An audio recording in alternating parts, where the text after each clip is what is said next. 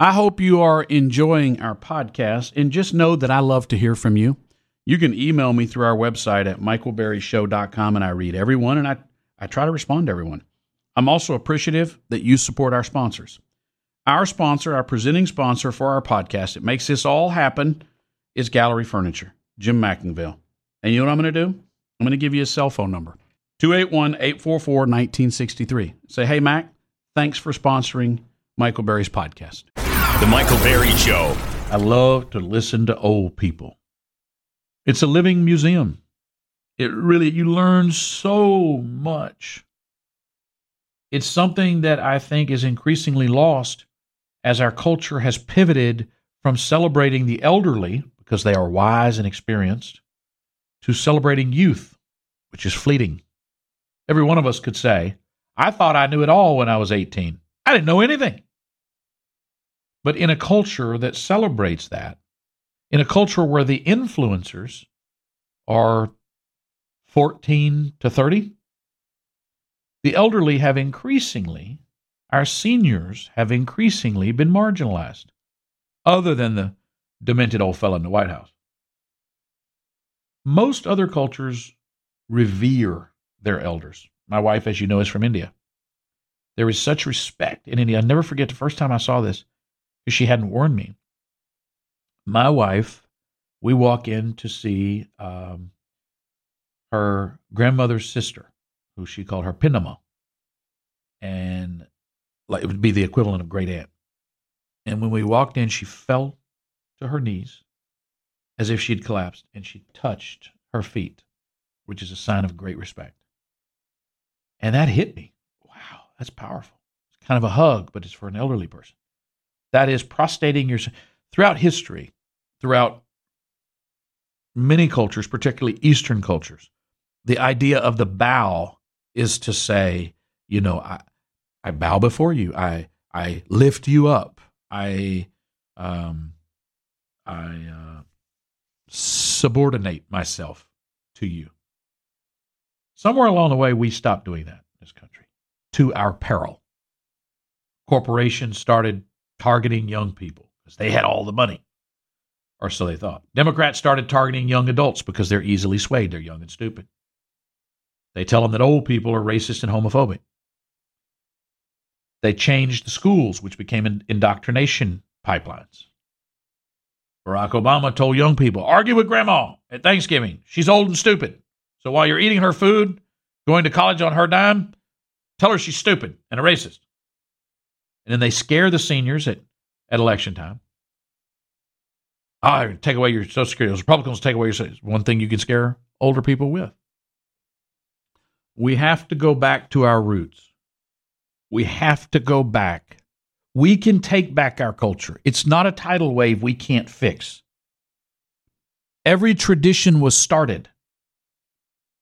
Just because a tradition is dying out doesn't mean we can't rekindle it. There is wisdom to be gained from people who have lived a life and made mistakes and learned from them. Young people are not brilliant. Sure, young people can code and old people old people can't. Listen, I can tell you there was a time that this or that skill was the great skill of the day. But at the end of the day, societies are ordered on timeless traditions. A fact is a fact. The laws of nature don't change. Truth. What, what did what did Clarence Thomas say? truth is always north is always north. That's it. Even in a storm, north is always north. And old people have been through every craze you can imagine, and at, and at each level. Oh my goodness, we're going to have this new thing where you won't have a newspaper anymore. It's called a radio, and it's going to change everything. And then, oh my God, there's this new talking radio with talking pictures called a television. It brings a movie theater to your house. We're never going to use newspapers anymore. We're never going to use a radio anymore. Oh my God, there's a computer. We won't need humans anymore. The computer will just figure it all out. oh my God, we're going to the moon. Well, now nobody. Things change, but really nothing changes. Truth is still truth. I found a video on Facebook, and I must admit I got the biggest kick out of it. I want you to listen to this old timer. You got to listen carefully because he's got an accent. Describe what a treat it was to have his mama's cat head biscuits. It is a very simple story. I wish you could see the video with it. It's in our blast. But there is wisdom to this old man. It is, uh, I could listen to him talk. I could listen to him talk about these simple. I love a fella can spin a yarn. I love a fella. I love to hear about the times before everybody had their head stuck in a phone missing human connection. Anyway, here it is.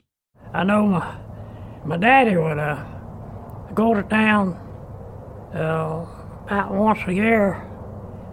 And back then, you could buy a five gallon can of these, uh, we call them oil sausage. And uh, he'd bring them home and put them in the corner of the kitchen. And uh, the only time we had them oil sausages to eat was on Sunday morning. And my mama would make a big old baker, a little cat head biscuit, and, uh, and, and make some gravy with them sausage. And man, you talk about something good.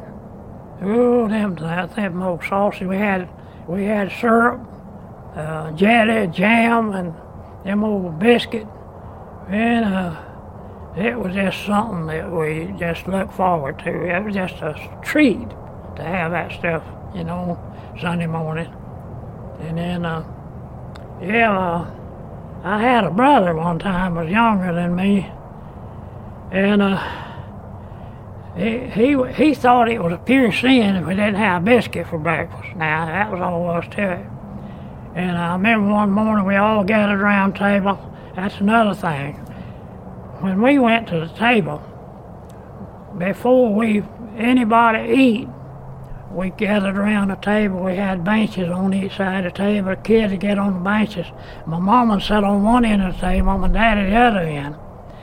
And uh, we waited until my daddy asked a blessing on the food. Well, my brother Jack one Sunday morning, he uh, he looked around. He didn't see no biscuits. He stood up and still looked around and said, "Mama, ain't we got no biscuit this morning?" No, Jack said, uh, well, I run out of flour and uh, your daddy just hadn't time to, he didn't have time to go to town to get some flour to make some biscuits. He jumped down off the bench and run crawled up on the bed. Well, my mama, she went in there and drug him out by the legs. And when she said, uh, well, first of all, she said, I, I just made some hoecake cornbread. And uh, when she got through with him, that cornbread began to taste better. I don't care if somebody disrespects you. You can't shoot them. The Michael Berry Show. Your ghetto pass has been revoked. It took a lot to make our podcast come together, and Mattress Mac said, I want to be part of that. I want to be the presenting sponsor. And he did. And our listeners have responded and said, Thank you. We love the show. We love the podcast. We love American made solid wood furniture delivered today. Send Mac a message and say, Hey, Mac, thanks for supporting the Michael Berry Show podcast, and I'll buy my furniture from you when I need it next, or my new bed. 281 844 1963. 281 844 1963.